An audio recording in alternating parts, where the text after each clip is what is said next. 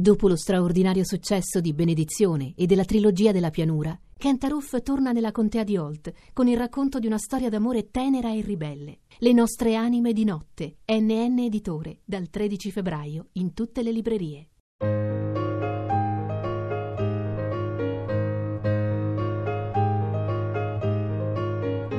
Ad alta voce. Moni Ovadia legge Il nome della rosa di Umberto Eco. Terzo giorno, dall'Audi a prima, dove si trova un panno sporco di sangue nella cella di Berengario scomparso, ed è tutto.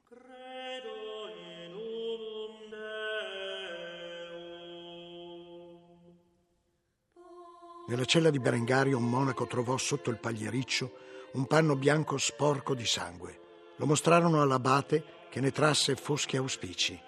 Era presente Jorge, che come ne fu informato disse Sangue? Come se la cosa gli sembrasse inverosimile. Lo dissero ad Alinardo, che scosse la testa e disse: eh No, no, alla terza tromba la morte viene per acqua. Guglielmo osservò il panno e poi disse: Ora è tutto chiaro. Dov'è Berengario? gli chiesero. Non lo so, rispose. Lo udì Aimaro che alzò gli occhi al cielo e sussurrò a Pietro da Sant'Albano gli inglesi sono fatti così. Verso prima, quando già c'era il sole, furono inviati dei servi a esplorare i piedi della scarpata tutto intorno alle mura. Tornarono a terza, non avendo trovato nulla. Guglielmo mi disse che non avremmo potuto far meglio, occorreva attendere gli eventi, e si recò alle fucine, intrattenendosi in fitto conversare con Nicola, il maestro vetraio. Io mi sedetti in chiesa presso il portale centrale, mentre venivano celebrate le messe. Così devotamente mi addormentai e a lungo, perché pare che i giovani abbiano bisogno di sonno più dei vecchi, i quali hanno già tanto dormito e si apprestano a dormire per l'eternità.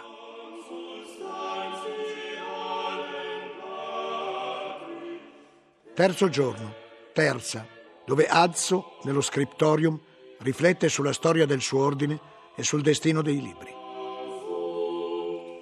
Uscì di chiesa meno stanco, ma con la mente confusa perché il corpo non gode di un riposo tranquillo se non nelle ore notturne.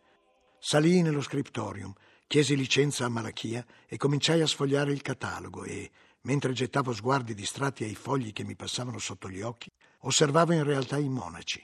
Fui colpito dalla calma e dalla serenità con cui costoro erano intesi al loro lavoro, come se un loro confratello non fosse affannosamente ricercato per tutta la cinta e altri due non fossero già scomparsi in circostanze spaventose. Ecco, mi dissi, la grandezza del nostro ordine.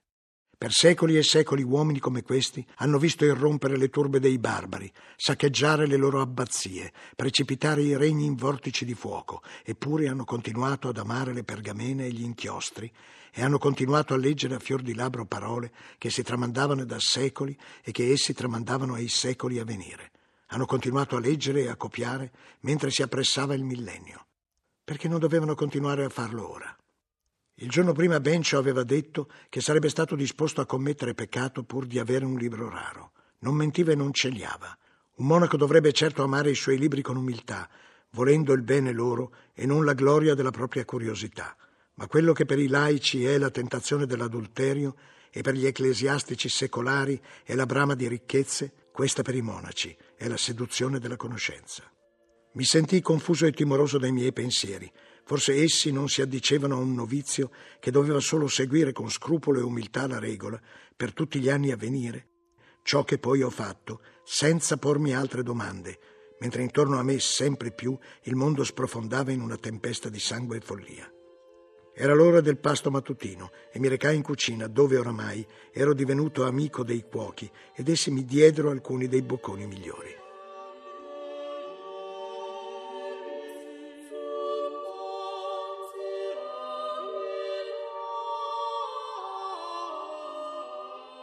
Terzo giorno sesta, dove Azzo riceve le confidenze di Salvatore che non si possono riassumere in poche parole, ma che gli ispirano molte preoccupate meditazioni.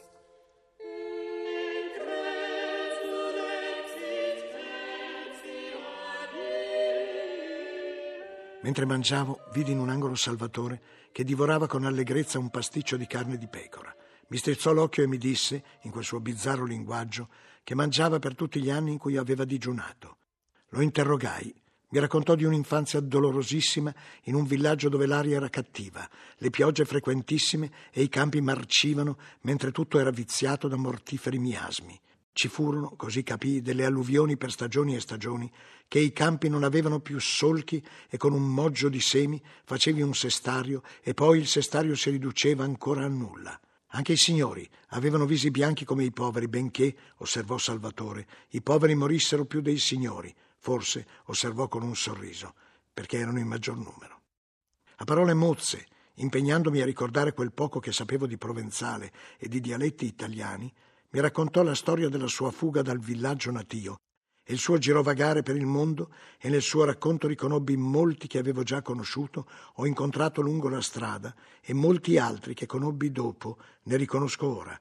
Sì, che non sono sicuro di non attribuirgli, a distanza di tempo, avventure e delitti che furono di altri, prima di lui e dopo di lui, e che ora nella mia mente stanca si appiattiscono a disegnare una sola immagine per la forza appunto della immaginazione che, unendo il ricordo dell'oro a quello del monte, sa comporre l'idea di una montagna d'oro. Salvatore vagò per il mondo, questuando, rubacchiando, fingendosi ammalato, ponendosi al servizio transitorio di qualche signore, di nuovo prendendo la via della foresta, della strada maestra. Dal racconto che mi fece, me lo vidi associato a quelle bande di vaganti che poi, negli anni che seguirono, sempre più vidi aggirarsi per l'Europa. Era come una melma che scorreva per i sentieri del nostro mondo e fra essi si insinuavano predicatori in buona fede, eretici in cerca di nuove prede, agitatori di discordia. Era stato proprio Papa Giovanni, sempre timoroso dei movimenti dei semplici che predicassero e praticassero la povertà, a scagliarsi contro i predicatori questuanti che, a suo dire, attiravano i curiosi inalberando vissilli dipinti a figure, predicavano ed estorgevano danaro. Ma era vero? Cosa legava questi romiti che si dicevano illuminati ai frati dalla povera vita che percorrevano le vie della penisola, facendo veramente penitenza, invisi al clero e ai vescovi di cui flagellavano i vizi e le rapine? Dal racconto di Salvatore, così come si mescolava le cose che io già sapevo per mia scienza, queste distinzioni non apparivano alla luce del giorno, tutto sembrava uguale a tutto. A quanto capii, una trentina di anni innanzi, egli si era aggregato a un convento di minoriti in Toscana e ivi aveva indossato il saio di San Francesco senza prendere gli ordini. Lì credo aveva preso quel tanto di latino che parlava, mescolandolo con le parlate di tutti i posti in cui, povero senza patria era stato, e di tutti i compagni di vagabondaggio che aveva incontrato, dai mercenari delle mie terre ai bogomili dalmati. Lì si era dato a vita di penitenza, diceva penitenziagite, mi citava con gli occhi ispirati, e di nuovo udì la formula che aveva incuriosito Guglielmo. Ma a quanto pare, anche i minori, presso cui stava, avevano idee confuse perché, scandalizzati dal canonico della chiesa vicina, accusato di rapine e di altre nefandezze, gli saccheggiarono chiesa e casa e lo fecero rotolare dalle scale, sì che il peccatore ne morì. Per il che il vescovo inviò degli armati, i frati si dispersero e Salvatore vagò a lungo nell'Alta Italia con una banda di fraticelli, ovvero di minoriti questuanti, senza più legge e disciplina. Lo guardai con curiosità, non per la singolarità della sua esperienza, ma anzi proprio perché quanto gli era avvenuto mi pareva epitome splendida di tanti eventi e movimenti che rendevano affascinante e incomprensibile l'Italia di quel tempo. Nei tuoi viaggi non hai mai conosciuto Fra Dolcino? La reazione di Salvatore fu singolare. Sbarrò gli occhi, se mai avesse potuto averli ancora più sbarrati. Si segnò ripetutamente, mormorò alcune frasi rotte in un linguaggio che quella volta veramente non capii, ma mi parvero frasi di diniego. Sino ad allora mi aveva guardato con simpatia e fiducia, in quell'istante mi guardò quasi con astio. Poi, con un pretesto, se ne andò.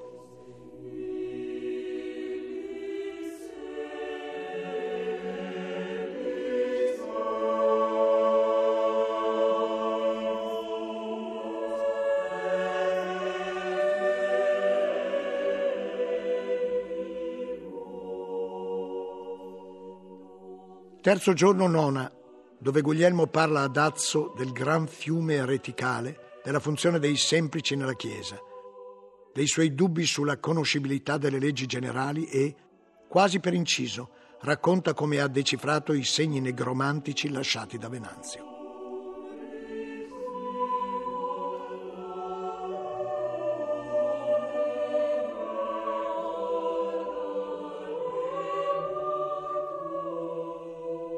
Trovai Guglielmo nella fucina, che lavorava con Nicola, entrambi assai assorti dal loro lavoro. Avevano disposto sul banco tanti minuscoli dischi di vetro, forse già pronti per essere inseriti nelle giunture di una vetrata, e alcuni ne avevano ridotto, con gli strumenti a conci, allo spessore voluto.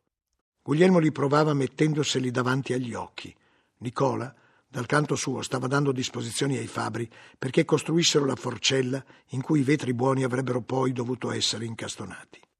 Guglielmo brontolava irritato perché sino a quel punto la lente che più lo soddisfaceva era color sberaldo ed egli diceva non voleva vedere le pergamene come fossero prati.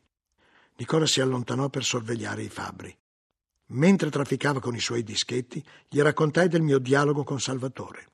L'uomo ha avuto varie esperienze, disse. Forse è stato davvero coi Dolcignani. Questa abbazia è proprio un microcosmo e quando avremo qui i legati di Papa Giovanni e Fra Michele saremo davvero al completo. Maestro, gli dissi, io non capisco più nulla. A proposito di che, Azzo? Primo cerca le differenze tra i gruppi eretici, ma di questo vi chiederò dopo. Ora sono afflitto dal problema stesso della differenza. Guglielmo posò per un istante le lenti sul tavolo. Mio buon Azzo, disse, Cerchiamo di porre delle distinzioni e distinguiamo pure nei termini delle scuole di Parigi. Allora, dicono lassù, tutti gli uomini hanno una stessa forma sostanziale. O mi sbaglio? Certo, dissi fiero del mio sapere. Sono animali ma razionali e il loro proprio è di essere capaci di ridere. Benissimo, però Tommaso è diverso da Bonaventura e Tommaso è grasso mentre Bonaventura è magro e persino può accadere che Uguccione sia cattivo mentre Francesco è buono e Aldemaro è flemmatico mentre Agilulfo è bilioso, o no? Indubbiamente è così. E allora ciò significa che c'è identità in uomini diversi quanto alla loro forma sostanziale e diversità quanto agli accidenti, ovvero quanto alle loro terminazioni superficiali. È senz'altro così. Immagina che tu sia un riformatore dei costumi e raduni alcuni compagni sulla vetta di un monte per vivere in povertà e dopo un poco vedi che molti vengono a te, anche da terre lontane, e ti considerano un profeta o un nuovo apostolo e ti seguono. Vengono davvero per te o per quello che dici? Non so, lo spero, perché altrimenti? perché hanno udito dai loro padri storie di altri riformatori e leggende di comunità più o meno perfette e pensano che questa sia quella e quella questa. Così ogni movimento eredita i figli degli altri. Certo, perché vi accorrono in massima parte i semplici che non hanno sottigliezza dottrinale. Eppure i movimenti di riforma dei costumi nascono in luoghi e modi diversi e con diverse dottrine. Per esempio, si confondono sovente i catari e i valdesi, ma vi è tra essi una grande differenza. I valdesi predicavano una riforma dei costumi all'interno della Chiesa. I catari predicavano una Chiesa diversa, una diversa visione di Dio e della morale. I catari pensavano che il mondo fosse diviso tra le forze opposte del bene e del male e avevano costituito una Chiesa in cui si distinguevano i perfetti dai semplici credenti e avevano i loro sacramenti e i loro riti. Avevano costituito una gerarchia molto rigida quasi quanto quella della nostra Santa Madre Chiesa, e non pensavano affatto a distruggere ogni forma di potere. Il che ti spiega perché aderirono ai catari anche uomini di comando possidenti feudatari. Né pensavano di riformare il mondo, perché l'opposizione tra bene e male per essi non potrà mai essere composta. I valdesi invece, e con loro gli arnaldisti o i poveri lombardi, volevano costruire un mondo diverso su un ideale di povertà, accoglievano i diseredati e vivevano in comunità del lavoro e delle loro mani. I catari rifiutavano i sacramenti della Chiesa, i valdesi no, rifiutavano solo la confessione auricolare. Ma perché allora vengono confusi e se ne parla come della stessa malapianta? Te l'ho detto, quello che li fa vivere è anche quello che li fa morire si arricchiscono di semplici che sono stati stimolati da altri movimenti e che credono che si tratti dello stesso moto di rivolta e di speranza e sono distrutti dagli inquisitori che attribuiscono agli uni gli errori degli altri e se i settatori di un movimento hanno commesso un delitto, questo delitto sarà attribuito a ciascun settatore di ciascun movimento. Gli inquisitori hanno torto secondo ragione, perché mettono insieme dottrine contrastanti. Hanno ragione secondo il torto degli altri, perché come nasce un movimento verbi grazia di arnaldisti in una città, vi convergono anche coloro che sarebbero stati o erano stati catari o valdesi altrove. Gli apostoli di Fra Dolcino predicavano la distruzione fisica dei chierici e dei signori e commisero molte violenze. I valdesi sono contrari alla violenza e così i fraticelli ma sono sicuro che ai tempi di Fra Dolcino convenirono nel suo gruppo molti che avevano già seguito la predicazione dei fraticelli o dei valdesi. I semplici non possono scegliersi la loro eresia, Azzo. Si aggrappano a chi predica nella loro terra, a chi passa per il villaggio o per la piazza. È su questo che giocano i loro nemici.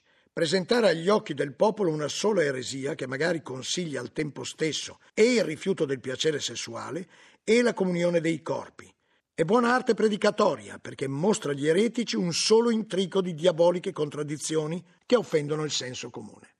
Quindi non vi è un rapporto tra essi ed è per inganno del demonio che un semplice che avrebbe voluto essere gioachimita o spirituale cade nelle mani di catari o viceversa? E invece non è così. Cerchiamo di ricominciare da capo, Azzo, e ti assicuro che cerco di spiegarti una cosa sulla quale neppure io credo di possedere la verità.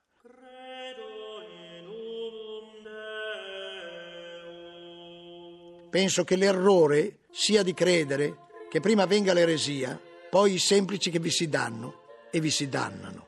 In verità prima viene la condizione dei semplici, poi l'eresia, ai margini. Contadini non sono contadini, perché non hanno terra o quella che hanno non li nutre. Cittadini non sono cittadini, perché non appartengono né a un'arte né ad altra corporazione. Sono popolo minuto, preda di ciascuno. Hai visto talora nelle campagne gruppi di lebrosi? Sì, una volta ne vidi cento insieme, deformi, con la carne in disfacimento e tutta biancastra, sulle loro stampelle, le palpebre gonfie, gli occhi sanguinanti, non parlavano né gridavano, squittivano come topi. Essi sono per il popolo cristiano gli altri, quelli che stanno ai margini del gregge. Il gregge li odia, essi odiano il gregge. Ci vorrebbero tutti morti, tutti lebrosi come loro. Ma voi parlavate di altri esclusi. Non sono i lebrosi a comporre i movimenti ereticali. Il gregge è come una serie di cerchi con un solo centro, dalle più ampie lontananze del gregge alla sua periferia immediata. I lebrosi sono segno dell'esclusione in generale. San Francesco l'aveva capito. Non voleva solo aiutare i lebrosi, che la sua azione si sarebbe ridotta ad un atto di carità impotente. Voleva dire altro. Ma non stavamo parlando di Francesco, bensì di come l'eresia sia il prodotto dei semplici e degli esclusi. Infatti parlavamo degli esclusi dal gregge delle pecore. Per secoli, mentre il Papa e l'imperatore si dilaniavano nelle loro diatribe di potere, questi hanno continuato a vivere ai margini. Essi, i veri lebrosi, di cui i lebrosi sono solo la figura disposta da Dio perché noi capissimo questa mirabile parabola e, dicendo lebrosi, capissimo esclusi, poveri, semplici, diseredati, sradicati dalle campagne e umiliati nelle città. Non abbiamo capito. Il mistero della lebbra è rimasto a ossessionarci perché non ne abbiamo riconosciuto la natura di segno. L'illusione dell'eresia è questa. Non conta la fede che un movimento propone, conta la speranza che offre.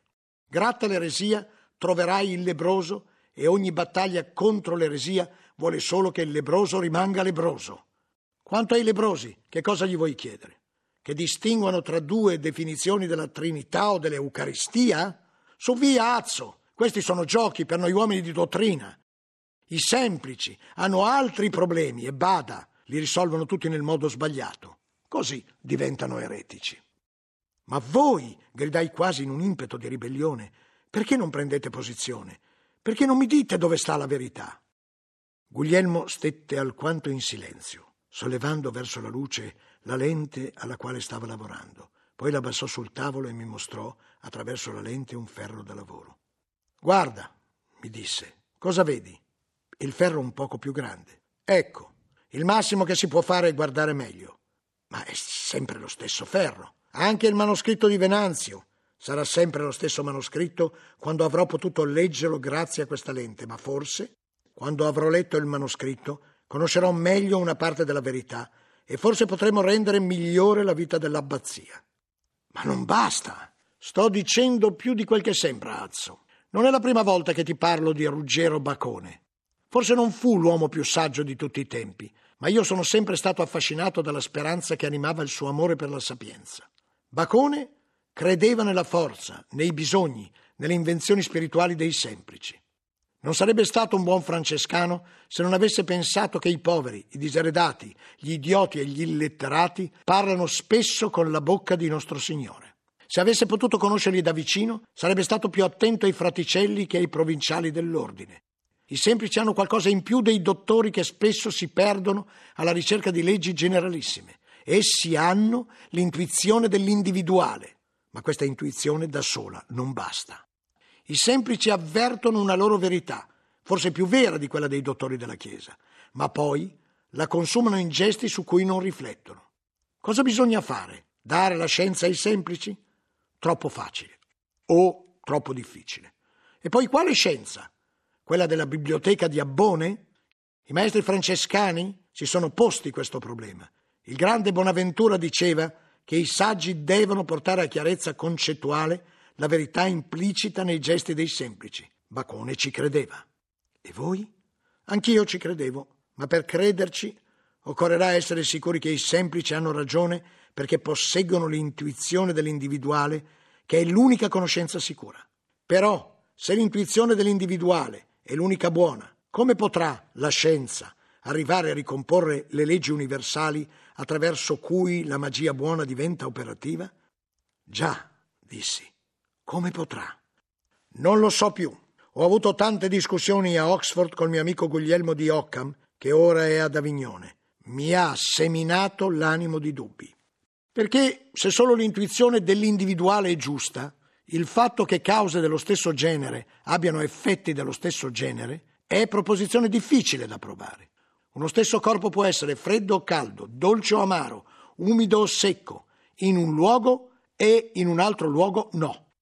Come posso scoprire il legame universale che rende ordinate le cose se non posso muovere un dito senza creare un'infinità di nuovi enti, poiché con tale movimento mutano tutte le relazioni di posizione tra il mio dito e tutti gli altri oggetti?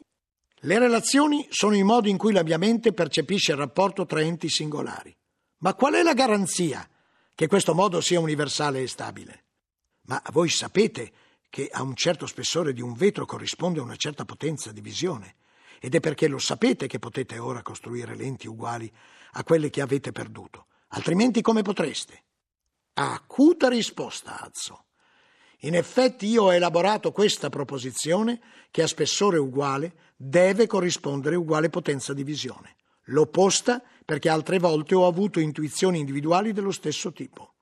Certo è noto a chi sperimenta la proprietà curativa delle erbe che tutti gli individui erbacei della stessa natura hanno nel paziente ugualmente disposto effetti della stessa natura e perciò lo sperimentatore formula la proposizione che ogni erba di tale tipo giova al febbricitante o che ogni lente di tale tipo magnifica in eguale misura la visione dell'occhio.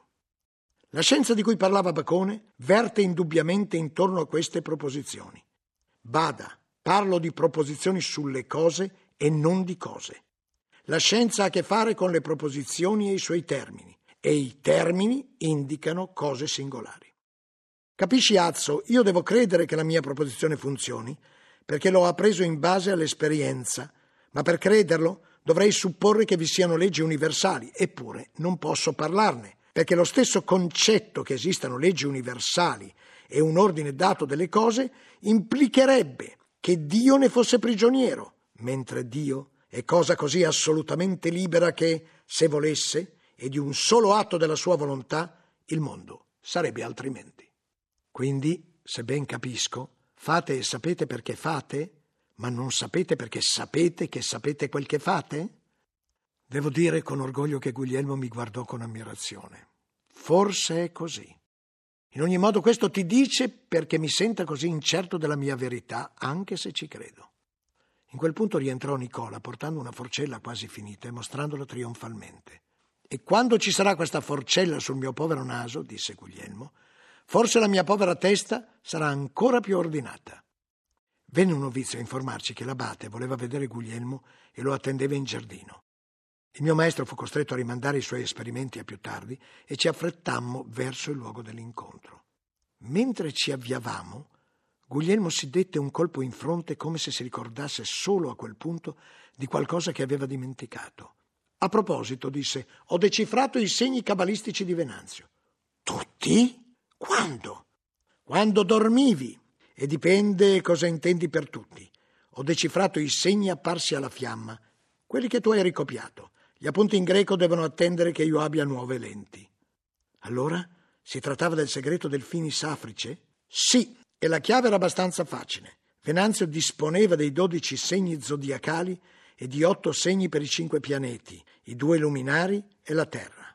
Venti segni in tutto, abbastanza per associarvi le lettere dell'alfabeto latino, dato che puoi usare la stessa lettera per esprimere il suono delle due iniziali di unum e di velut. L'ordine delle lettere lo sappiamo. Quale poteva essere l'ordine dei segni? Ho pensato all'ordine dei cieli, ponendo il quadrante zodiacale all'estrema periferia. Quindi Terra, Luna, Mercurio, Venere, Sole, eccetera, e poi di seguito i segni zodiacali nella loro sequenza tradizionale, così come li classifica anche Isidoro di Siviglia, a cominciare dall'Ariete e dal solstizio di primavera, finendo coi pesci. Ora, se provi ad applicare questa chiave, ecco che il messaggio di Venanzio acquista un senso.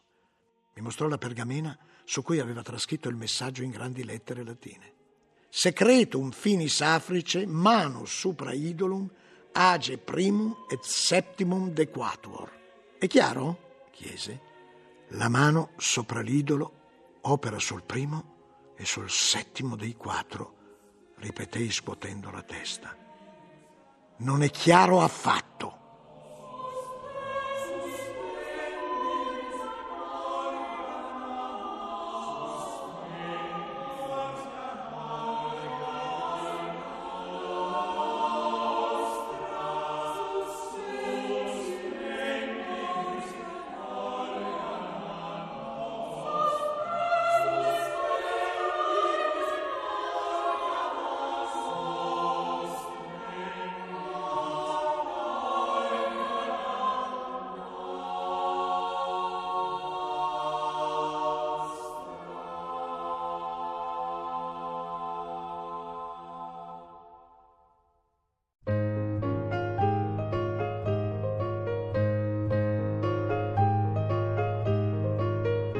Moni Ovadia ha letto Il nome della rosa di Umberto Eco.